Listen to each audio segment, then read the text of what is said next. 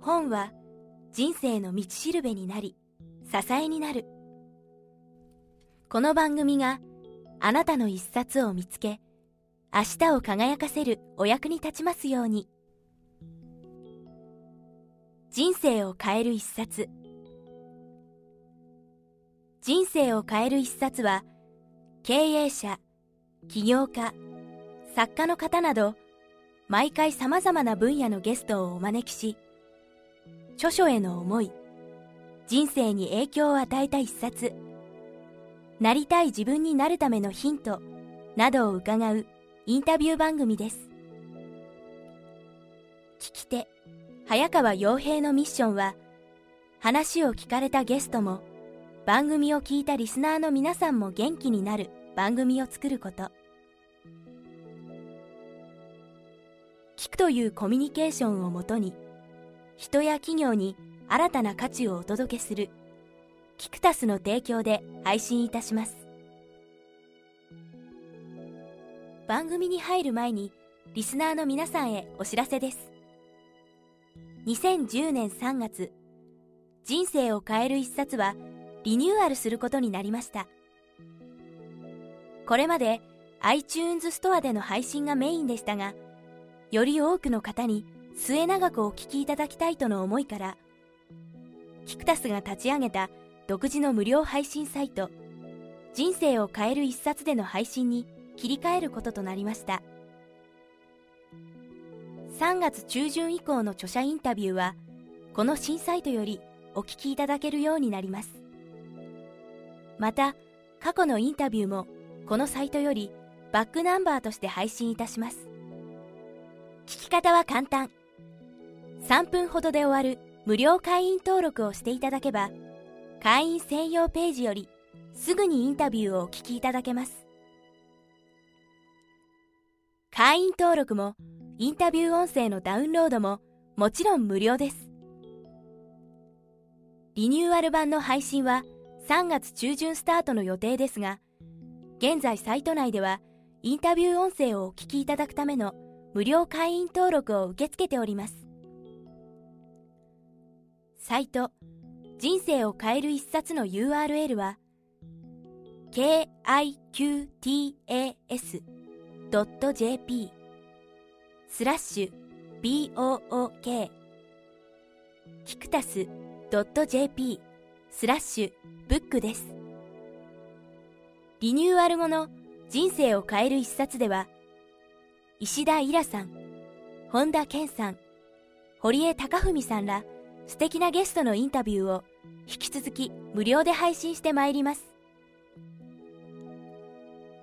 iTunes でお聞きいただいた皆様には大変お手数をおかけしますが新サイト人生を変える一冊 kikutas.jp スラッシュ book キクタス .jp スラッシュブックより無料会員登録をいただきますようお願いいたします。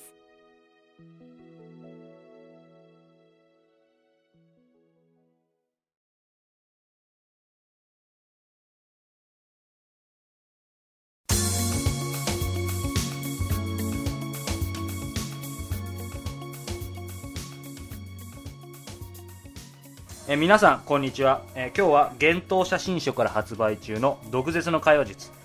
つける説得する受ける。著者の梶原茂さんをお迎えしてお話を伺います。どうもお世話になります。よろしくお願いします。久しぶりです。えーまあ、今日3回目ということで、え僕も、まあ、緊張するタイプなんですがおかげさまであのいくら梶原さんといっても3回目となると少しあのほほぐれましたので。緊張ってのはやっぱり回数ではい。上がるとかそういうものは克服できるっていうのはなんとなくわかりますよね。はい。やっぱりあのー上がり症とかそれからさまざまな恐怖症についてはあの脱感作法とか、はい。あーそれから暴露法とかいうふうに行動療法では言うんですけれども、要するに慣れさせるってことですよね、はい。自分は高いところに行っても結構大丈夫だなっていう体験を何度か繰り返しさせるとその怖さが、はい。まあ、減災する減衰するっていうんですかね。いうことですから。だ大 OK ですよ。あの早速今回のこの本書毒舌の会話術に入りたいと思うんですが、え梶原さんこれ何冊目になるんですか？これね本そのものは、はい多分ね18冊目ぐらいだと思うんですよ。結構なんかいいいいペースでってもあれですけど、ね、年に23冊は出されてますか？特に最近。はそうですね。最近は年に23冊書いてますね、僕のこの幻冬写真書の毒舌の会話術っていうのは、はい、いつ頃だったっけな？幻冬社の武部さんっていうね、はい、若い編集者の方がお見えになってえー、梶原さんと一緒に本を書きたいっていうので、はい。まあ、いわゆるビジネスパーソンのための会話、はい、それからコミュニケーションスキルでいきたいんですが普通のものはあのうちは出したくない、うん、っていう中からいろいろこう出していってで毒舌ってキーワードが出たんですよ、はい、あそう面白いですねっていうふうにおっしゃったんですね。でも面白いですねって言うんですが私の記憶によると毒舌っていう言葉はあの業界では当たらないというジンクスがあるんじゃないですかっていうふうに 私の方が言ったんですね、はい、素人ながら。そうですって言うんですよ幻冬者だって毒舌ってのは早川さんだって生まれる前の今東光さんとか小浜利徳さんとかね、はい、藤原光達さんとかいう知らないでしょ名前聞いたってね。知らないですよ知らないでしょ？そういう大昔その若い人や一般庶民に対して毒づくおじさんたちが結構人気があったんですよね以来あんまり毒舌っていうものを前面に打ち出す書物ってなかったんですよね、はい、有吉さんが出しましたね、はい、猿岩石、えー、猿岩石のね。えぐらいなもんでだから毒舌っていうだけで、えー、書店でパッと毒っていう字を見た瞬間に引く、はい、要するに手を引っ込めてしまうってことですよね。だからまあよくないんじゃないですかね。って言ったら幻冬者の人がいやあのうちはいろんなことにチャレンジしてますからもうそのまんま毒舌でやりましょうって言うんで僕は別の言い方がいいんじゃないかなって言ったんですけどねまあまあでもおかげさまでねえ思ったほどそんなに悪い反響ではないのでありがたいと思ってます。特にまあ芸能界でやっぱりその毒舌で通ってるような人っていうのは、はい、逆に言うと、まあ、この本書の中でも書かれてましたけど結構やっぱりずっとなんだろう、まあ、一本立ってポジション確立してる人が非常に多いかなとは思うんですけども、はい、その辺も含めてですねあのなぜやっぱり毒舌は人を引きつけるのかっていうところは、あの梶原さんのご意見を伺いたいと思います。はい草食男子っていうのとちょっと話はかぶると思うんですが、はい、あの最近会話がどうも薄い。薄い。薄い。何回言った時に一昔前だったらちょっと突っ込むっていうね。これは別に大阪文化だけじゃなくて東京でもそうで、はい。あ早川さん今日いい服着てんじゃんこれ。夏物とかね。なんかそういう感じの軽いツッコミっていうのがあったはずなんですよね、はい。ああなんか似合ってるこのヘアスタイル1000円とかやとかね。なんかそういう感じで軽くかますっていうんですかね、はい、そういう会話があってお互いにこう友情関係とか親密さをこう高めていくっていうのが会話の作法だったのに今はそうじゃなくてあ素敵ですねとかあいいですねで、えー、そうなんですよ。ぐらいで終わっちゃうでしょ？つまんないだからみんな傷つくことを恐れて言わないしそれは踏み込まれて傷つくことも恐れるから相手に踏み込まないし踏み込まれたくないしっていうね、はい、そういう状況がどうも続いてて女の子たちもね例えばあの女の子をデートに誘う時に、はい、えー、なんか食べる？何がいい？とか優しいんですよ男の人は。昔だったら俺の言ってる店あるから行くかみたいなね。それがいいとは言いませんけど、はいあの昔はそれなりに一生懸命頑張って、はい、え見栄を張ってちょっと自分が行かないような高い店に女の子連れてっていかにも常連のように振る舞ったもんなんですよ。ここのハンバーガーうまいからこのハンバーグ食べてみてってな感じだったのにいや君が言うとこだったらどこでもいいよみたいな。いや私も別にとかそうじゃあどうしようかとかなんかぐずぐずぐずぐずぐずぐずしてるっていうかね。そこでハンバーグどうったあハンバーグあんたみたいな顔してるから美味しそうねって例えば女の子が言ってくれたらこれはこれで楽しいじゃない。そうですね。そういうフレンドリーな感じがねなくなりすぎてる。そして会話が本当に薄くなっちゃってみんなペラペラは喋ってるんだけど、はい、本当に腹を割って話してないんじゃないかなっていう。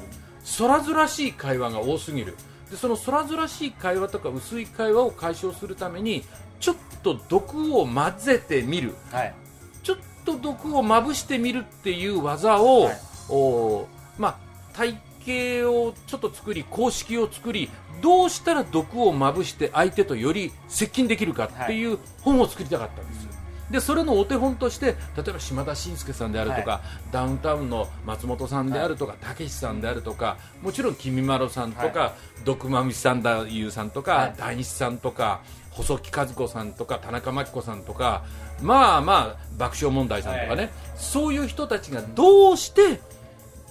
人気があるのか。で彼らの毒舌の公式って一体どういうもんなんだろう、はい。そのエッセンスを我々一般の人間がはい。使えるんじゃないか、でいろいろ考えたらやっぱ使えるんですよね、でそれは使わない手はないんじゃないかと、はい。である時いきなり言うと結構びっくりされると思いますよ。あなんかこの人私に悪意でもあるんじゃないかしらって思われるかもわかんないけど、はい。最初の12回は滑っても3回目ぐらいからもうキャラになっちゃうんですよね、あ早川さんってなんかあの非常に上品な顔してる割にはちょっと口がきついわねぐらいな感じのね、はい。でもその方が相手は心を許してくる可能性があるわけですよ。で僕そういう方がね、い、いなと思って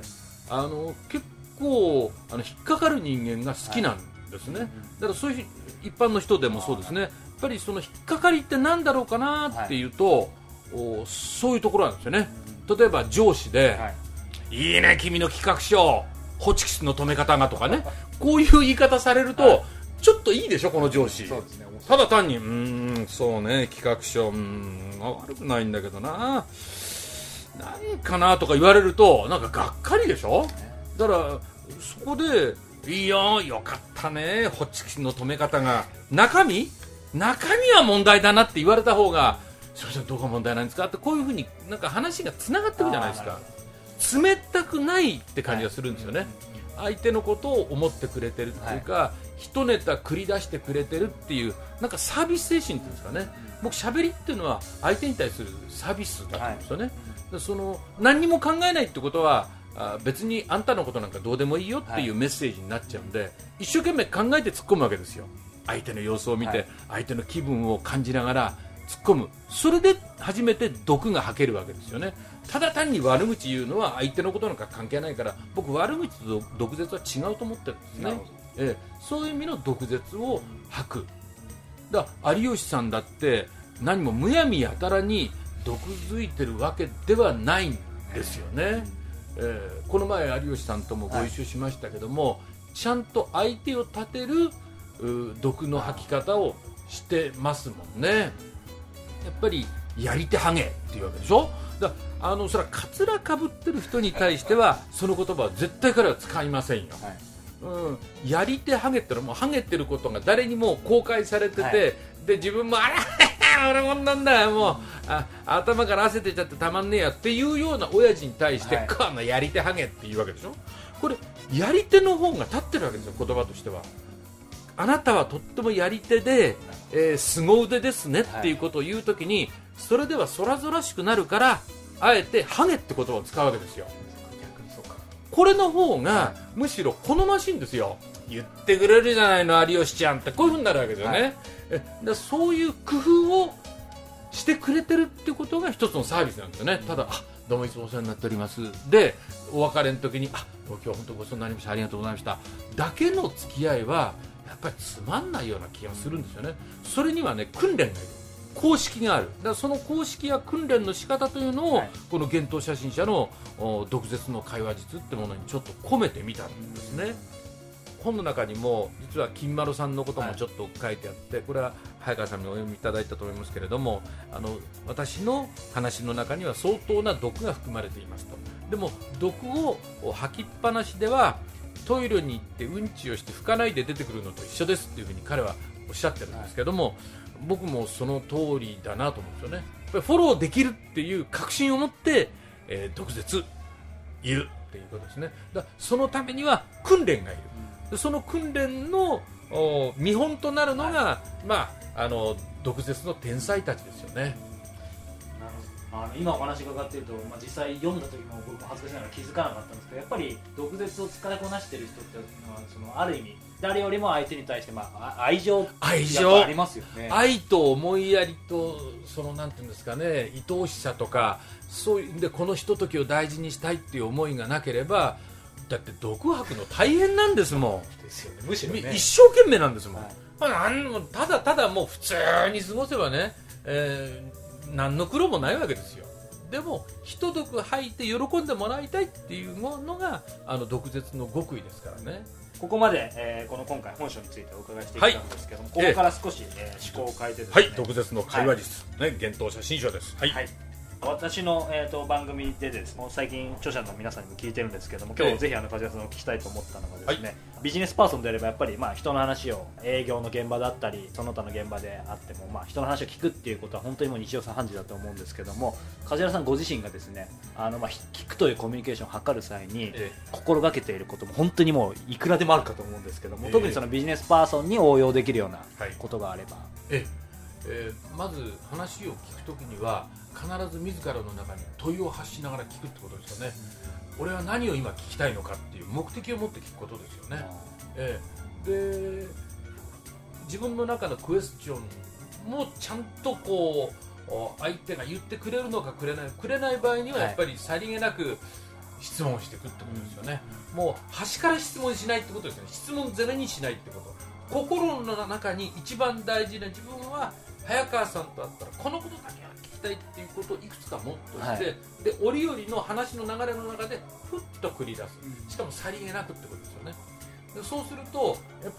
大事な言葉を聞き逃さないわけですね、はい。で聞き逃しちゃった場合には俺本当理解力なくて分かんないんだけどさ赤さんがなんか今一番やりたがってることってさっきななななんておっしゃいましたっけってもう正直に聞くんですよね、なんとなく聞いたような聞かないようなっていうことでは済まさないはい。獲物は絶対持ってさらっていくぜっていうぐらいなつもりで真剣勝負で聞きますよねそうしないとなぜそういうふうになったかっていうと僕らインタビューした時に、はい。あのディレクターに編集で落とされちゃうんですよね。私が聞いたことのあのへでもないことっていうのは、はい。全部さっかんすかですよ。俺俺2時間も聞いたのになんでそれが5分になっちゃうんですかって昔聞いたことがあるのお前の話は5分も面白いとかなかったからだよって言われたんですよ。要するに核がないと。はいお前が聞いた話には芯がないから全部落としたと。どこも面白くない。でもその中で、まあ、3分間ぐらい面白かったと。それ前後入れて5分にしましたと。喜べ。というふうに言われた時にああそうかと。ただ漠然と言葉を交わすだけじゃダメなんだな。芯を食った話をしなきゃいけないと。それは自分が話すことじゃなくて聞く時に、はい。特に重要だなっていうふうに思うんですね、なるほど。問いを発することときちんと自分の中にまあ芯を持って。そうですね。これは聞くとかそれからやっぱり何かちょっとこう軽く聞いた時僕あんまりこうねあのロジカルに聞くだのなんとかっていうのも好きじゃないんですね、ただ相手がふと見せる表情とかあーなんかちょっとした仕草とかね、あもうそろそろこの話飽きてるなとかね。そういうのはあのやっぱこう感じ取るっていうのは、対面の場合にはすごい大事にしてますけどね、こうしたまあポッドキャストとか、まあ、ある意味ニッチメディアだとは思うんですけど、えそういったものに非常にまあ関心をまあ持ってるそのまあ理由というかですねあのというのもですね今ツイッターもツイッターをね始めて3週間ちょっとですね、はい。ええあの僕はねミクシーだとかなんとかだとかねほとんどやってかほとんどじゃないね全くやってないんですよ、はい。そういうチャットってのもやったことがないし、何もやったことがないのにいきなりブログもやってないしいきなりツイッターなんですよ。それはたまたま番組でツイッターをやってる人と話をするんで、はい。えー梶原さんも一応体験しといてもらわないと困るんでやっといてくださいって言われて全部設定してくれて、はい。でちょっとやり始めたんですよね。したらねなんか知ってる人がふわっとこうそれなんていうのかわかんないですけど、はい。おお梶原みたいな感じでね声をかけてきてなんかこういうふうにつながり方ってあるんだなと。そんなことやってるうちにツイッターでいろんな人たちとこうつながって松尾隆さんなんかツイッターで声をかけて番組に来てもらったりとかね。あこういう広がり方があるんだなと思って面白いですよね。でアメーバのように人と人がつながっていく、まあ、これはチャットでも何でもそうだ,、はい。ったんでしょうけどミクシーもそうだったんでしょうけど僕はそういう実感を初めて得たというのが一つ。それからもう一つはあの140文字ですね。はい。140文字っていうのをお喋ると25秒なんですよ。25秒っていうと相当喋れるんですよね。あテレビスポットが15秒で,、はいでラジオが20秒なんですよね。それよりも5秒も多いってことはもう人生のほとんどを喋られ喋れる時間が25秒なんですよ。生まれてから死ぬまで。例えばね、はい。ぐらいなもんなんですよ。140字で書けばあの非常にプロフェッショナルなライターはすんごいこと書けますよ多分、えー稲川淳二さんは140字で、えー階段をやるっつって 今ねいろいろトライしてますけどだから怖がらせることもできるんですよ、140字で。っていう140字っていうところもね私は非常に気に入ったところですね、あれをうん800字でなきゃダメだとかね言われたらもうそれはもう嫌ですよね。140以内で言うわけでしょ、うん。もっと言えば「へーでいいでしょ「はい。はあ」とかね。それでもつながるんですよね。でそこにちょっとした URL を載っければ、はい。その先見るとものすごい世界がうわーっと広がっていくっていうねあれはなかなかなメディアでいいですね。そうですなんか僕もなんか話聞いてツイッターで小説とかもやる人いるみたいですよ。いるでしそれが1回で完結なんか続くのはちょっと分かんないですけど。続けるんでしょうけどね、つい小説になると。そうか階段に小説。梶原さんもなんかツイッターで仕掛けようとしてることはあるんですか？僕はねツイッターの140字で、えー一つのエッセイ、えーというような感じで、はい。えー一ネタああることについて、えー140字で語るっていうのを一日一つぐらいはやろうと思ってます、ね、ああなるほど。えなんかこんなこと言ったら怒られるかもしれないですけど梶原さんがあのーまあ今多分 iPhone とかじゃなくて、え基本的にけあの iPhone パソコンパソコンでやってるんですーよね。もう携帯が使えないんですから。だからだからもう一一足飛びっていうか何足飛びですかね、い、きなりになっちゃってるんですよ。いやでもなんか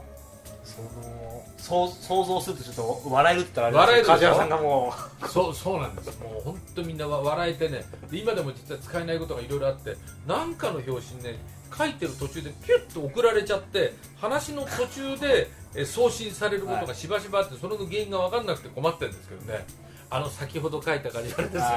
そういう言葉が非常に多くてね情けないんですけど。でもまあまあとりあえずね、う、えーえ5つにのうち 4, つぐらいは一応ちゃんと出せるかな、ああなるほど。逆に言うと2割ぐらいの失敗があるんですよね、あれもあのダイレクトメッセージとして送ったつもりが実は全員に見られてたとか分かんないですからね。ありますね。ありましたありました。ひそひそ話のつもりがもう大公開っていうね。おお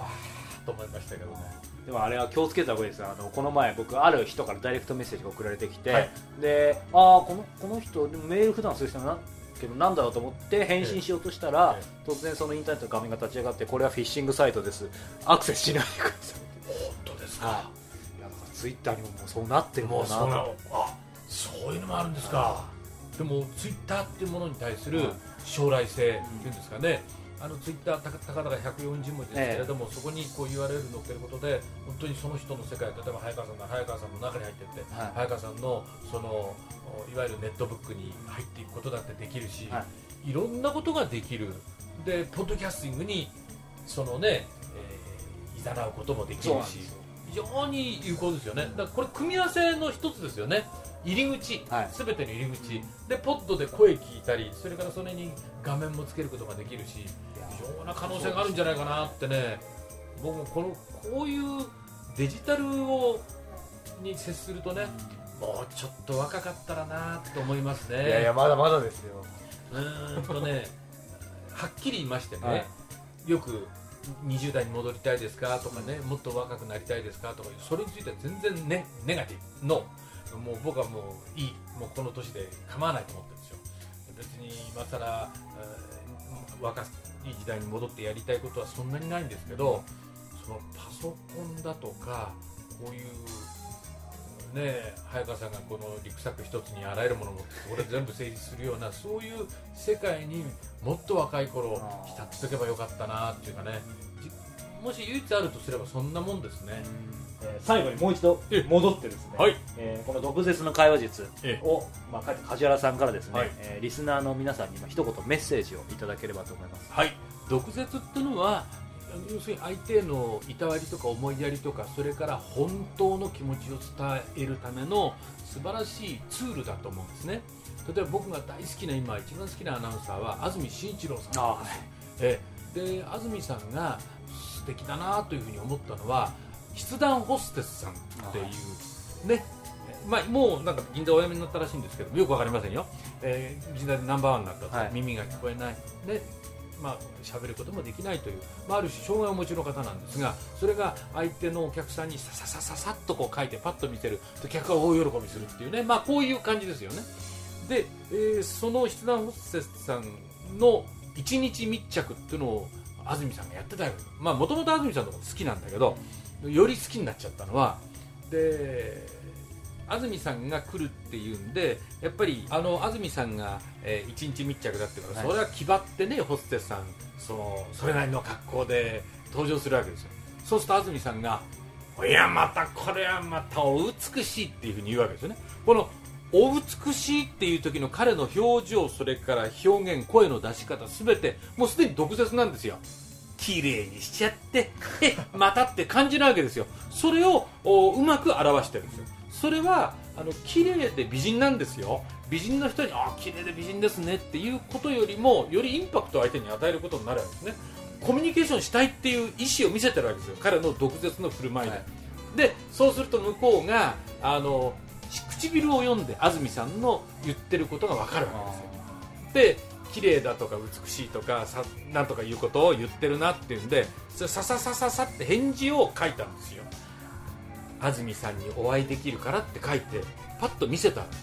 したら普通はあのそれ喜んだりなんかするもんですよね。特に相手の方は障害をお持ちの方だから変なツッコミ方をしたら危険である。と思うのがアナウンサーでしょ大体安全牌でいきますからね。リスクは取らないですよ、ね、リスクは取らないでしょ？ところが安住はリスクを取った。意外とひねりがなくて面白くないね。そういう感じのね？そんなんで男たぶらかせるの？ってこういうふうに言ったんですよ。そっからですよ2人がぐっと近づいたのは。これがねその辺のアンポンタンなアナウンサーだったらいやまあいや僕に会うために本当にどうもありがとうございます。いや僕なんかなんてこういうふうにね変にへりくだるわけですよ。それは舐めてるんですよ。相手が耳が聞こえない。最初から。喋れない。筆談ホステスだってことをねバカにしてるんですよむしろ。僕はそうじゃない。安住さんはそれをきちんとリスペクトした上で同様に扱ってるんですよ。僕は人を差別しない。区別しない。同じように誰とでも渡り合うんだっていう意思を表明したんですよ。さどうってことないねこの。返しは。っていうふうに言ったの。偉いと。で全体がそうなんですよだからこれが真心なんですよ。彼の、ま、真心の表し方。彼は素敵な毒舌家ですよ。だからそういう意味で上っ面に、えー、なんか空々しいこと言うことは悪いことなんです。相手に悪印象を与えるんです。ビジネスは成立しないんです。筆談ホステスと要するに安住さんのまあどうせテレビの上のことですけどもデートがすっごくうまくいったのはあの最初の毒舌ですよこれで彼女は心を許した。あこの人本気で私と、はい、あの渡り合おうと思っててくれてるんだ、うん、そこから先はお互いに結構いたずらし合って、うん、面白かったですね。やっぱりあれが技。それが毒舌です僕が言う毒舌ってのはそれです。そういう毒舌の技を書いたつもりなんでただ単に悪口の言い方とかあの毒吐いて気持ちよくなるっていう本だと思ってはいただきたくないなと思ってますまあ、毒舌はまあ愛情のまあ裏返しでありそうですね。あのその人とまあコミュニケーションをきっちり図るためのまあツールである。はい。分かりました、えー、今日は幻冬写真書から発売中の「毒舌の会話術」えー、著者でフリーアナウンサーの梶原茂さんをお迎えしてお話を伺いました。梶原さんどうもありがとうございました。ありがとうございました。税込み777円です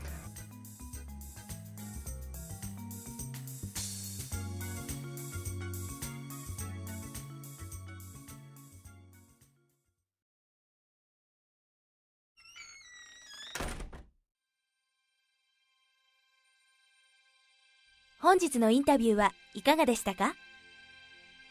人生を変える一冊は話を聞かれたゲストもそれを聞いたリスナーの皆さんも元気になるをミッションに今後も無料で番組を配信し続けることにこだわっていきたいと思っています。人生を変える一冊をプラットフォームに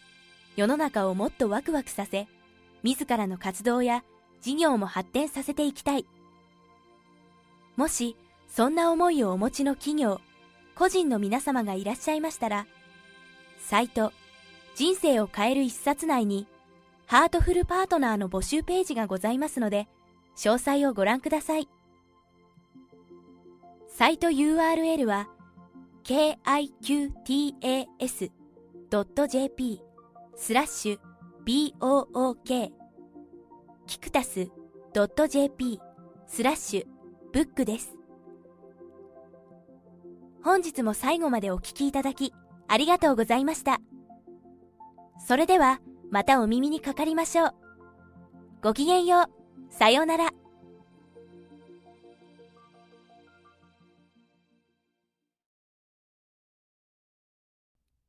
この番組は、キクタスの提供、若菜はじめ、制作協力、宮浦清、音楽、岩山千尋、ナレーションによりお送りいたしました。